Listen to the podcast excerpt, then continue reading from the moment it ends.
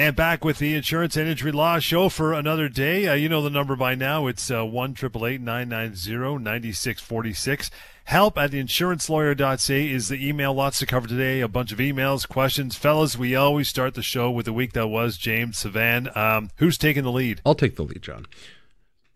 I want to talk about a case uh, out in BC that happened earlier this year. It wasn't one of my cases, of course, but it was a really important case for anybody who has a long term disability claim. And here's why. The first thing that you have to understand when you purchase a long term disability policy, your insurance company owes you what's called a duty of good faith. They simply put, they have to treat you fairly. And one of the biggest things that we see, one of the ways that insurance companies do not live up to that duty of good faith most frequently, is when they are assessing the claims, they will put too much reliance on what their own doctors say and ignore what the claimant's own doctors, their treating doctors, are saying. Now, yes, they are entitled to rely on their own doctor's opinion, but only to a certain point. Always keep in mind that a treating doctor is um, in virtually every case, going to be in a better position to make an assessment. But the point is, what this case decided is that if an insurance company unreasonably relies on their own doctor's um, viewpoints, where it's clear that their doctor is either saying something that is inappropriate or you know a, drawing a conclusion that is not there to be drawn based on the facts and they are ignoring what the claimant's doctors are saying then the court is going to hold their feet to the fire. And what that means is that in those cases where insurance companies do this, the insurance company is going to wind up paying not only what they owe in benefits, but they're going to have to pay punitive damages and also uh, damages for mental distress. So they're not allowed to do that. And we see it all the time. And if you're wondering, well, why is it that they're doing it all the time if they're not allowed to do it? And if they do it, you know, they wind up having to pay all these damages over and above all this money over and above what they owe under the policy. The reason for it is very simple because they know that when they do this to most people, when they deny claims, even when they shouldn't be denied, people don't go see a lawyer. They don't get legal advice and they don't start a legal claim against the insurance company. So they're never in a position to get that money that they're owed under the policy and the money that they could get over and above the policy for the way they've been treated by their insurance company. So you don't really have to know the case. What you really have to understand is that your insurance company is required to treat you fairly. And when they don't, there is something that you can do you give us a call and we can hold their feet to the fire because they know once we have it, that case out in BC and all the other cases that have been decided recently that say that they have to treat you fairly is going to come back to bite them. John, if I can just add to that, this is it's a very very important case and a very important point that James is making now, which is something that we see over and over. People who call us because they've been treated unfairly by their insurance company, being cut off or denied their long-term disability claim, you know, uh, quite often they think that fighting the insurance company is simply something that is, sim- you know, it's, it's it's just one of those things of you know David and Goliath. You, you, you know, how can you take on a billion dollar company? How can you possibly force them to pay you what's owed? And the reality is that you know, insurance companies are not in the business of fighting these kinds of claims. Occasionally, they will believe that they can win if they take this all the way to, to court, to trial. But the but you know, for the most part, they're going to try and settle the case. And they're going to try and settle it because they understand that if this case, if your case goes all the way to court, and if a judge does that, that means a lot more money that they have to pay that they otherwise would not have had to pay. So from their standpoint, they're they're essentially playing a game with you. They're trying to figure out if they can deny 10 people, how many of those 10 people are actually going to stand up for their rights? How many of those 10 people are going to go and speak with James or myself or anyone else that deals in this area of law and tell people the truth, which is that you can stand up for your rights, and insurance companies are not invincible, and they're not interested in fighting these fights.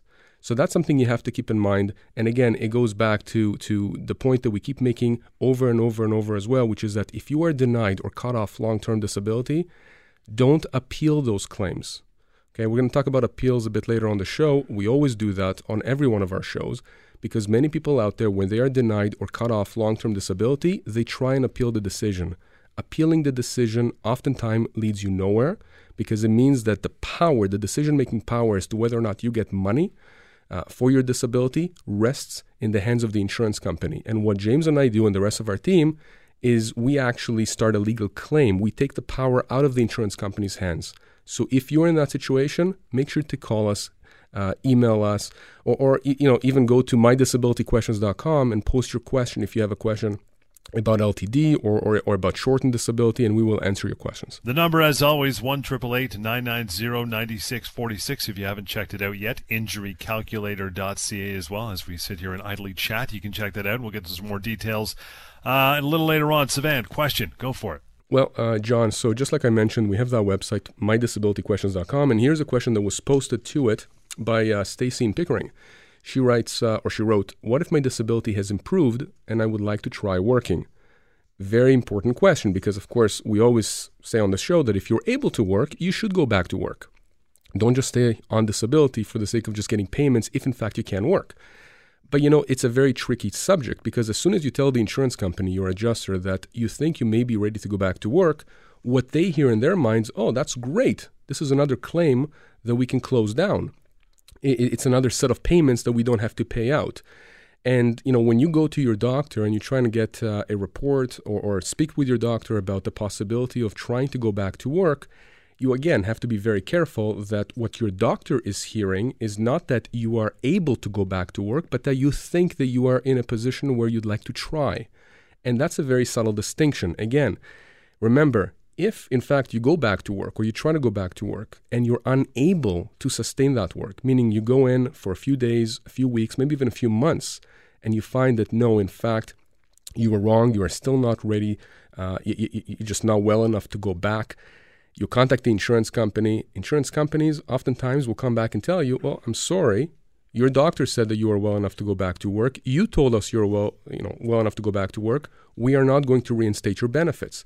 So you have to be very careful in how you deal with the insurance company, what you tell your adjuster, if in fact you are trying to go uh, back to work. And you have to make sure that when you speak with your doctor, that it's very clear that this is an attempt to go back to work and that under no circumstances you or your doctor are saying that your disability is completely over unless in fact it is over. So just be very careful of those situations. And in fact, if you're unable to sustain that work, if you're unable to continue working after trying to go back and your insurance company refuses to put you back on claim, give us a call immediately and we will help you. Guys, well, uh, we'll take a short break. Be right back at it. More of the insurance and injury law shows on the way. The phone number one triple eight nine nine zero ninety six forty six.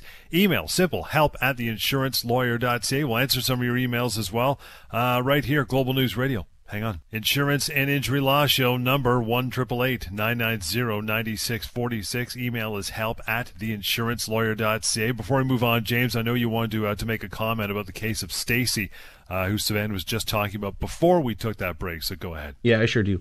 Um, Stacy was asking about the impact on an attempt to return to work. A question like this, um, what you realize is that there it's really two different questions. One is what is going to be the legal impact, and the other is what's going to be the practical impact. And you always have to keep both of those in mind. So, virtually every disability policy is going to have language in there that says that you're allowed to try to return to work. And if you're not successful, that doesn't preclude you from continuing to get benefits. And the insurance companies want you to try, so they put that language in there to encourage you to do it. So, legally speaking, yes, you're still entitled to claim your benefits if it doesn't work out. But the practical impact of it is, as Sivan was talking about, that even though you're entitled to continue claiming for your benefits if you're not successful in returning to work, your insurance company may well try and use that against you. So it's just another point, you know, be careful about when you go back and about how anything is written um, talk to your doctors, as Sivan was suggesting. It's just important that you understand that there are two things that you're thinking about the legal impact and the practical impact. And in fact, John, if I can just add one more thing, when you are contacting your adjuster about this attempt return to work, make sure that if it's a phone conversation that uh, you memorialize the conversation with an email make sure that there is something in writing where you say that you are attempting that you think that you are somewhat better uh, sufficiently so that you would like to try to go back to work.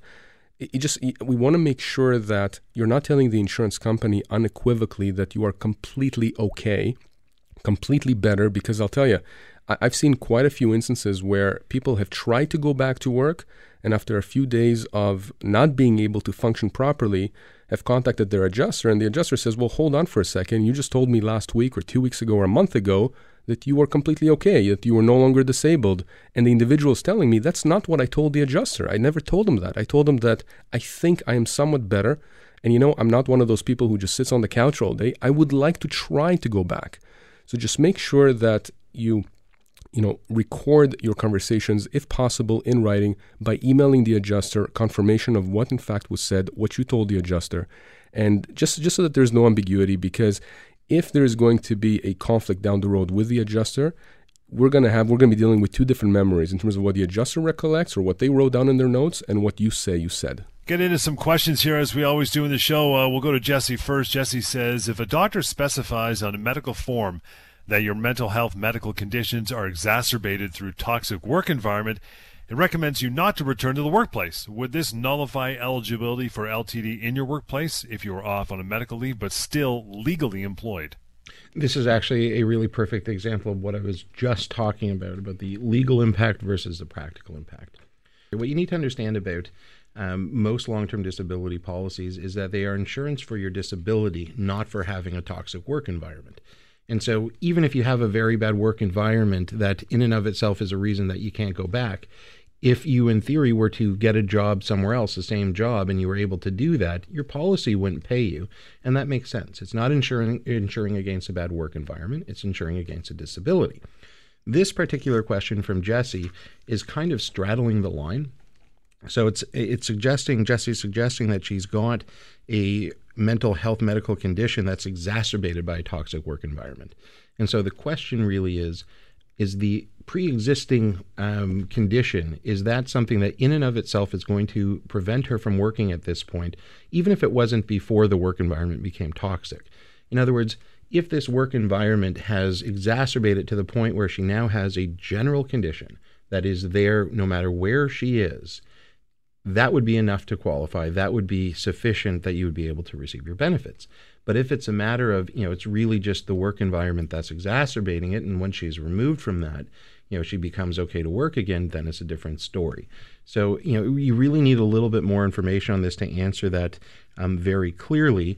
But no, a toxic work environment in and of itself won't be enough. There has to be a disability that is attached to it that um, exists wherever you are and that would apply in any working situation that you were in. There's another thing that we need to consider here. Again, John, this comes from from you know the fact that we have both employment lawyers and disability lawyers at the firm, and you know even if Jesse is is unable to go on disability because this is a toxic work environment issue, that means that it's an employment issue, and therefore one of our employment lawyers would be able to offer some suggestions and perhaps even help them legally deal with the employer.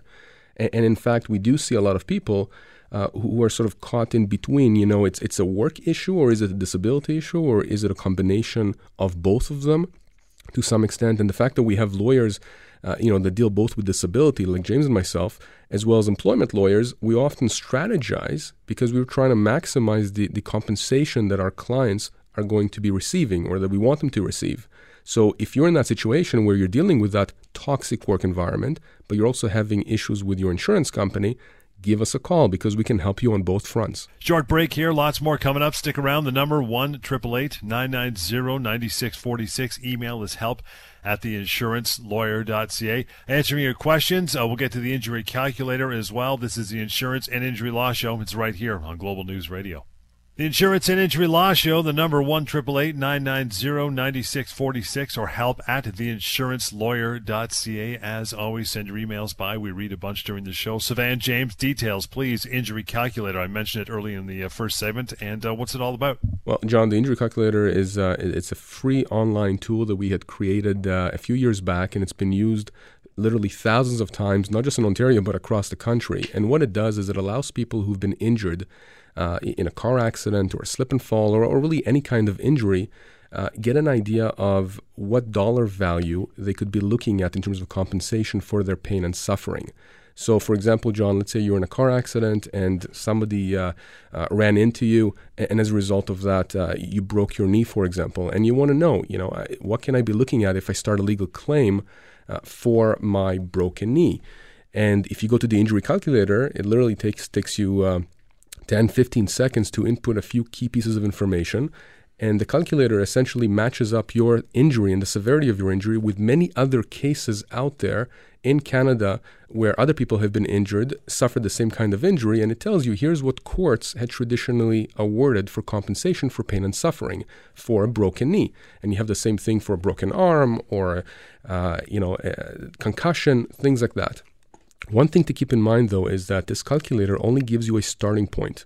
It only works uh, by giving you some information about pain and suffering. But of course, if you're injured and that injury affects your ability to work or, or maybe you now have unexpected expenses, or you have a family member that's been impacted by your injury because maybe they have to work less to take care of you. The calculator can't assess that, which is why when you get the result at the end of the calculator, you can actually click on a button there uh, for a free consult. And, and that connects you to myself or to James or anyone else on our team, and we can have a conversation about your specific case and give you our assessment as to the kind of compensation you could be looking at, not just for pain and suffering, but other types of damages. Very, very useful. And of course, listen, if at the end, when you get that result on the calculator, you don't want to contact us, just close the browser and uh, that's it. No, nothing uh, to it. But it just gives you uh, free information. You don't have to call us. You don't have to email us. You can just get that information and figure out uh, if, in fact, you want to pursue that claim. All right, guys, got a uh, got a question for you here. What happens when a person is denied LTD and they ask their doctor for a note saying they can work, but they really can't? can you still help them fight the insurance company? Wow, that really depends on what's in the note. And this really goes back to what Sivan was talking about earlier in the show. You got to be really, really careful about getting notes from your doctor when you're trying to go back to work. The language that your doctor uses is really critical. So if that note says that Joe is, you know, ready to try to go back to work, but um, to start with, he needs to, you know, have modified duties where he's not lifting this much or on his feet for more than this amount of time and isn't working more than, you know, three hours a day, three days a week for the first week, and then, you know, progressing week over week. That's one thing. That's, you know, a nice cautious note that says that you're ready to try, but it has a lot of caveats built in in case it doesn't work out. On the other hand, you know, if you're not ready to go back to work at all, your doctor says you can't work, and you say to your doctor, "No, but I got to go back to work. You just got to write me a note." And the doctor says Joe is ready to go back to work. That's a real tough situation there because that is evidence that is before the insurance company. And even if your doctor was willing to recant that note and say, you know, Joe asked me to do it and I did it as a favor for him, it's still pretty tough because that evidence is out there. And guess what? Your doctor's probably not going to be willing to recant it because he's got an obligation to make sure that anything that he's writing down about you is going to be accurate and truthful.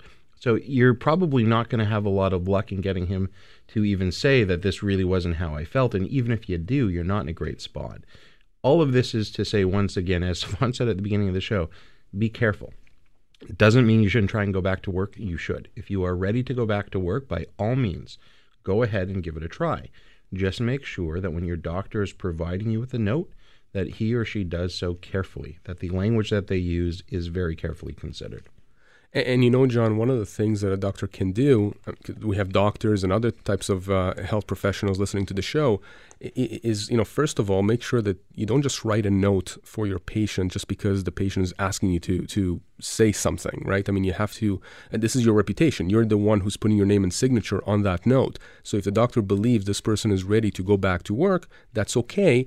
But, you know, a safer way of doing things, and I'm not giving this out as legal advice, I'm just saying this would be more helpful if, in fact, the person was unable to sustain work, is if the doctor didn't write Joe was able to go, or sorry, Joe is able to go back to work.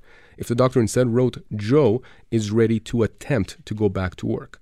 Because now that leaves open the door if Joe is in fact unable to continue working for the doctor to say, well, he was ready to try. That doesn't mean that in fact he was not disabled anymore. So again, words have a, a lot, you know, they have a lot of weight. And John, we've talked about this a lot uh, in the past. We, we've talked about this in the context of car accident claims or slip and fall claims, where someone is injured and then they're getting contacted directly by an insurance adjuster when the injured person doesn't have a lawyer. And oftentimes, adjusters will want to meet with the individual who was injured and try and get a statement from them. And we've talked quite a lot about why it is that individuals in that situation should not, should not, under any circumstances, meet with an adjuster without a lawyer present and simply provide a statement and then sign that statement. Because, you know, one word can alter completely the, the the legal case, the power of the legal case, or the compensation that the person can recover down the road. You have to be very careful with these things. And it, this really goes back to again what I was talking about in the last two segments about the difference between the legal implications and the practical implications. Because, you know, as a layperson, you may think that you're ready to go back to work or you may think that you're not injured, but you don't know. You're not a doctor. And if you give a statement to an insurance company that says, oh no, I feel perfectly fine, and it turns out that you're not, even if the medical evidence supports your legal argument, from a practical standpoint, you're in a much worse position because the insurance company will have already assessed that claim and they will think that this is a minimal, if not zero case. And when that happens, it puts you in a very difficult position because they dig their heels in and makes it very diff- difficult to resolve your case for a reasonable amount before trial. And nobody wants to have to go through that far.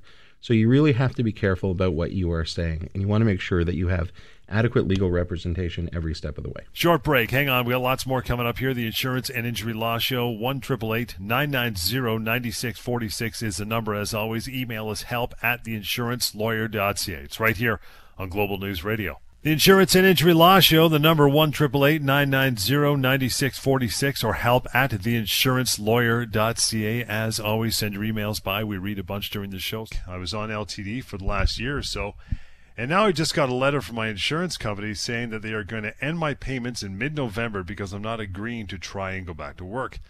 My doctors wrote the insurance companies that I uh, can't do my job or any job for that matter because of my conditions. I'm a sales manager for uh, an international manufacturing company that requires a lot of travel, which I can't do because of severe asthma and chronic pain. My pain doctor has ordered an MRI, which will happen in late November after they're going to stop my payments. But the insurance company is refusing to listen to them. Is there anything I can do to prevent them from cutting off my benefits? Well, Nicole. So first of all, th- thanks for emailing us, and and you know, very sorry for your situation and and what's happening. Clearly, you you know, you don't need to deal with the insurance company while you're trying to deal with your chronic pain and asthma. Uh, you know, I, I will tell you this: we often find that insurance companies again, go uh, to go back to James's original point, fairness.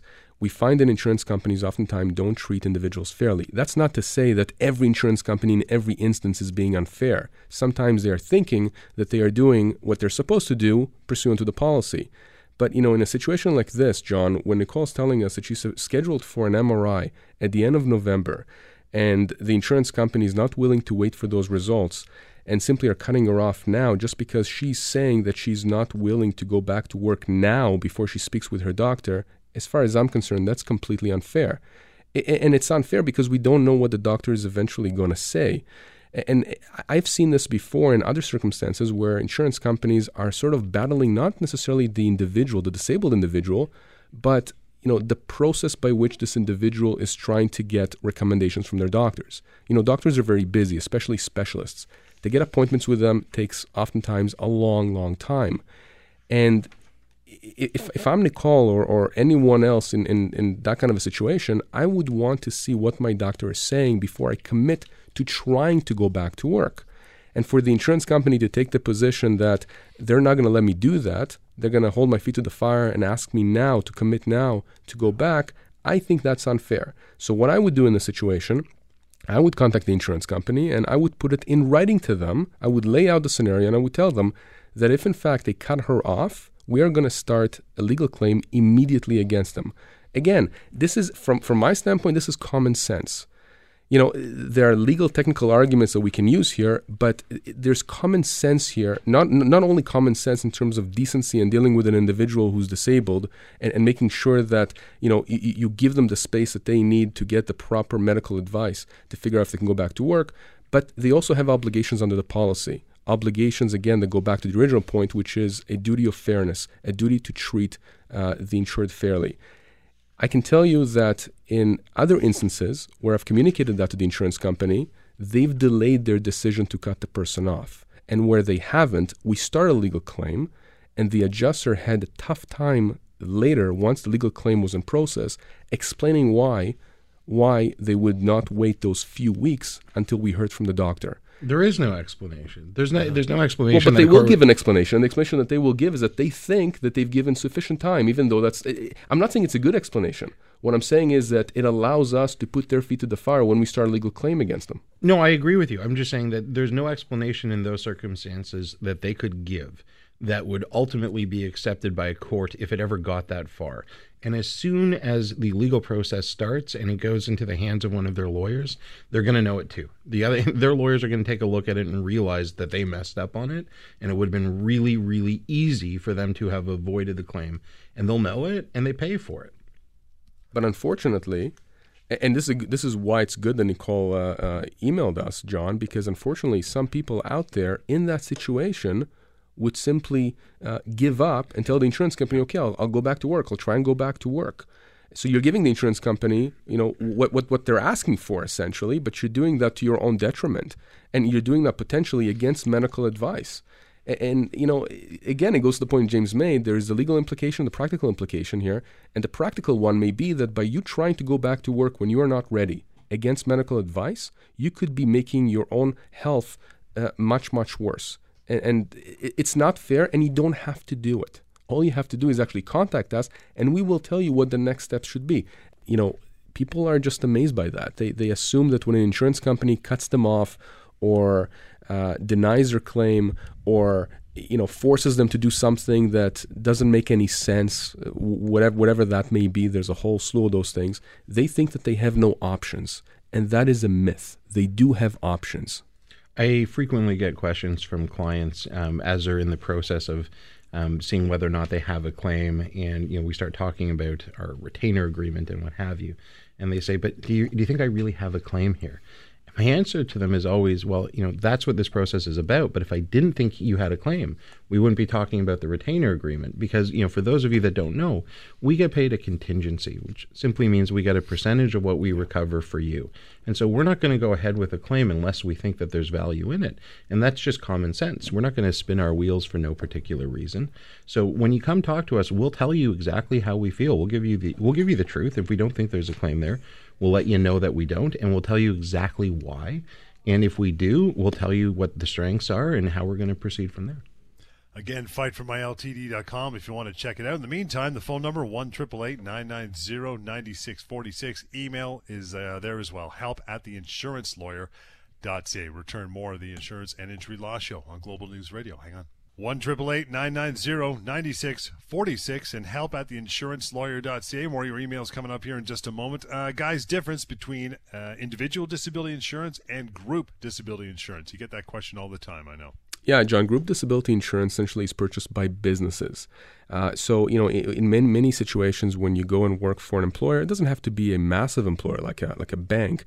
You know, it, it can be a smaller employer, somebody with, uh, you know, 10 employees, 20 employees, 30 employees uh, oftentimes they will have uh, short term disability and long term disability coverage. So that's group disability insurance. Individual disability insurance, for many people out there who don't know, uh, just basically means that you can go and purchase privately uh, disability insurance. And, and you know, in, in, in quite a few instances, you can actually get that on top of your group disability insurance. So it's an added layer of protection. Or if you don't have group disability insurance, you again, you can just get that privately. And for people out there who don't have it, it's probably a good idea to, to get it. You don't want to wait until you're disabled to try and get it because then you're going to be hitting the pre existing conditions. There's going to be issues with how much you're going to pay for premiums, etc. So, so that's what that means. You can either get LTD coverage through work if, if your work has such a plan in place or they have uh, an arrangement with an insurance company, or you can purchase it privately. Got another email, by the way, it is help at theinsurancelawyer.ca. Rob writes in, says, A few months ago, I began blacking out, and I've gone to a bunch of uh, different doctors all over Ontario. I'm now being seen by a top neurologist in Toronto and was told that they uh, still need to do more tests. I'm 46 and I've been working as an architect for over 20 years. I've applied for LTD through my private disability insurance that I purchased eight years ago. But they are refusing to approve me because there is no firm diagnosis of my condition yet. I can't see anywhere in my policy where it says that a diagnosis is required. The criteria is focused only on whether I am totally disabled or not, and my doctors are all over the opinion that I cannot work. How do I deal with this insurer? Rob, you are 100% correct. This is not about whether or not you have a firm diagnosis. whether or not you know you happen to have found a doctor that has run the right test or not. That is not what determines whether or not you're entitled to get your disability benefits. It's just not. The courts have looked at this issue and have been absolutely clear. The Supreme Court of Canada has said it is not about a diagnosis, it's about your symptoms. It's about what you are actually suffering from. That is the basis for whether or not you're entitled to recover your benefits. And so if you legitimately are suffering as you appear to be and you are you meet the definition of totally disabled, which does not include any language in any policy I've seen that requires a specific diagnosis of a disability. Um, it just requires that you are not able to work either at your own occupation or any occupation, depending on the timing. If that is the case, then you're entitled to benefits, whether you have a diagnosis or not. It is very, very clear. So, how do you deal with this? You give us a call and you start a legal claim. It's as simple as that. Because again, the you know the insurance companies have claims analysts that are looking for any way that they can try and cut you off. And some of them know very well that it does it doesn't matter whether or not you have a firm diagnosis, but they'll still use that as a basis for cutting you off. Some of them just don't even know.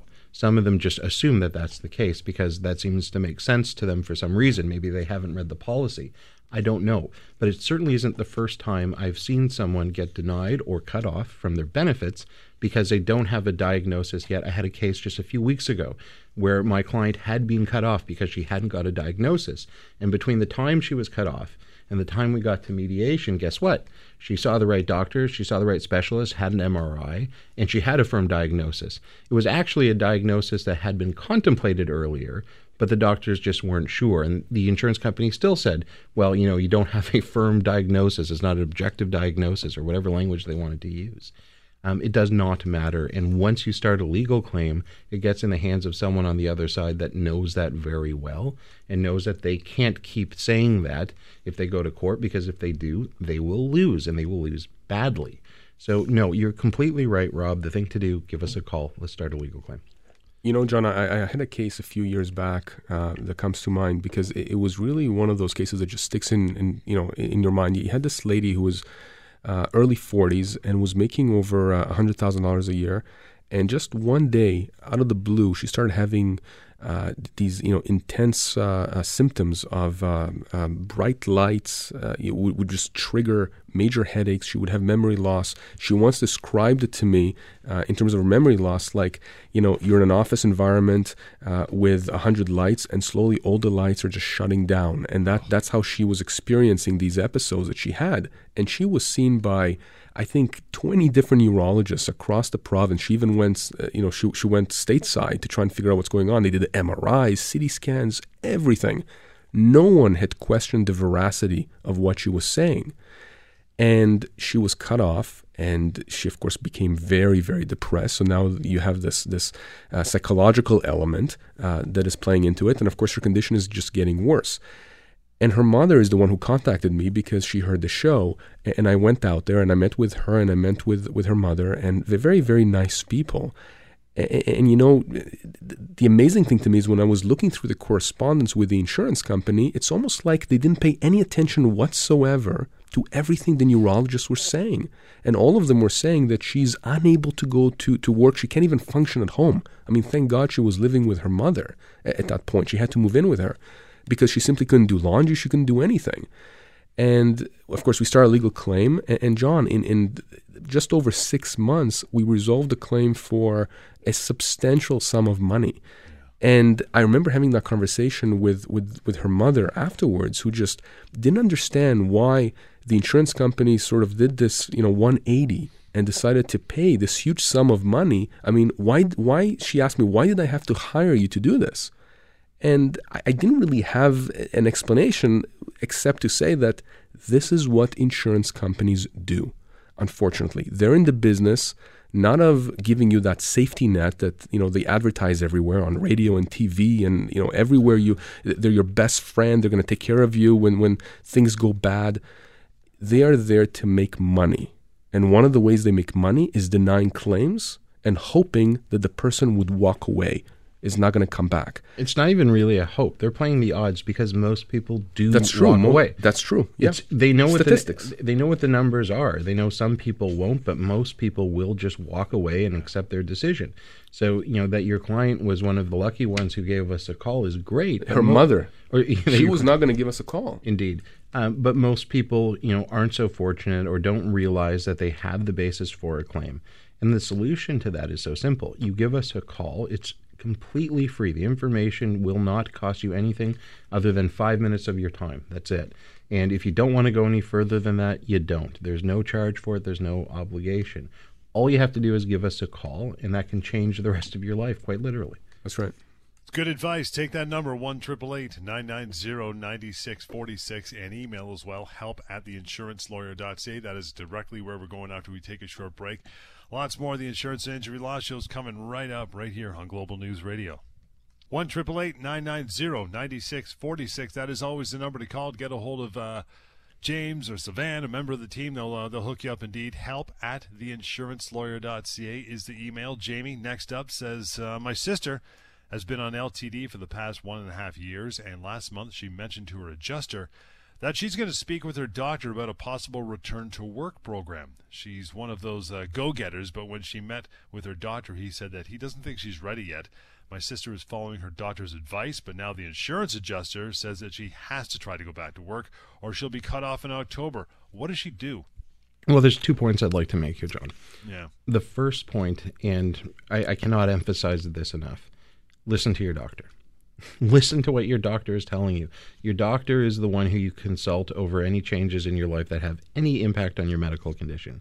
Not your lawyer, not your insurance adju- adjuster, your doctor or doctors, um, your your therapist, whoever is treating your condition. Those are the people that you listen to because they're the ones who have the expertise. So if your doctor is saying you cannot go back to work, it means you cannot go back to work. It's as simple as that. So even if he, that means that you're going to get cut off your benefits, so be it. We can challenge them, and that's fine. But you cannot risk your health for the rest of your life because some insurance adjuster that has no idea what they are doing, has absolutely no medical training, and has a motive to try and cut you off so that they'll advance you know one small step in their job. Um, there's no reason that you should give in to what they're trying to do. You listen to your doctor, and we can deal with it afterwards very simply by bringing a legal claims. The other point I'd like to make, and I'd like to, you know, Jamie, uh, Jamie has done a really good job here for her sister, and this kind of goes back to what Sivan was talking about in the last segment about the client whose mother had called.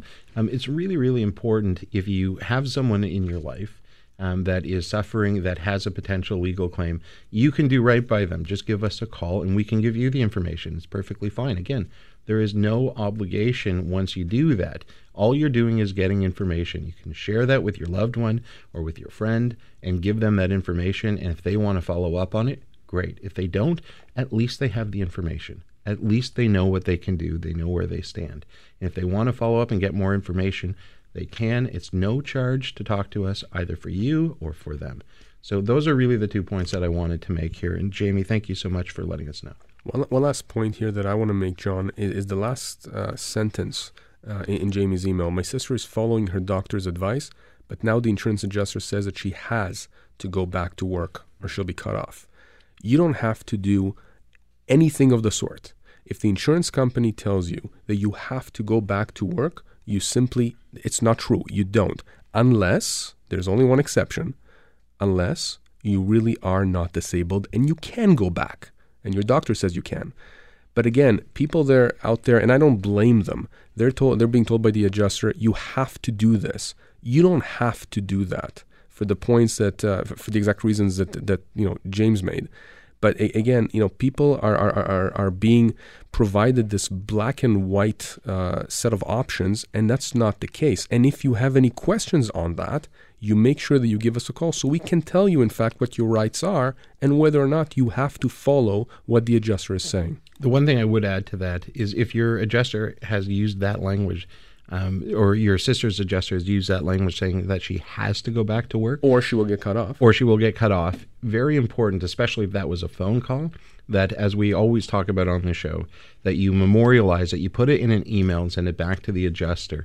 And in doing that, the adjuster is faced with the language that they've used, and either they'll back off of that statement, realizing that they they just can't say that, um, in which case, great, now you're in a better position, or they'll say nothing, in which case, at the very least, even if they stick to that position, now they're stuck with it.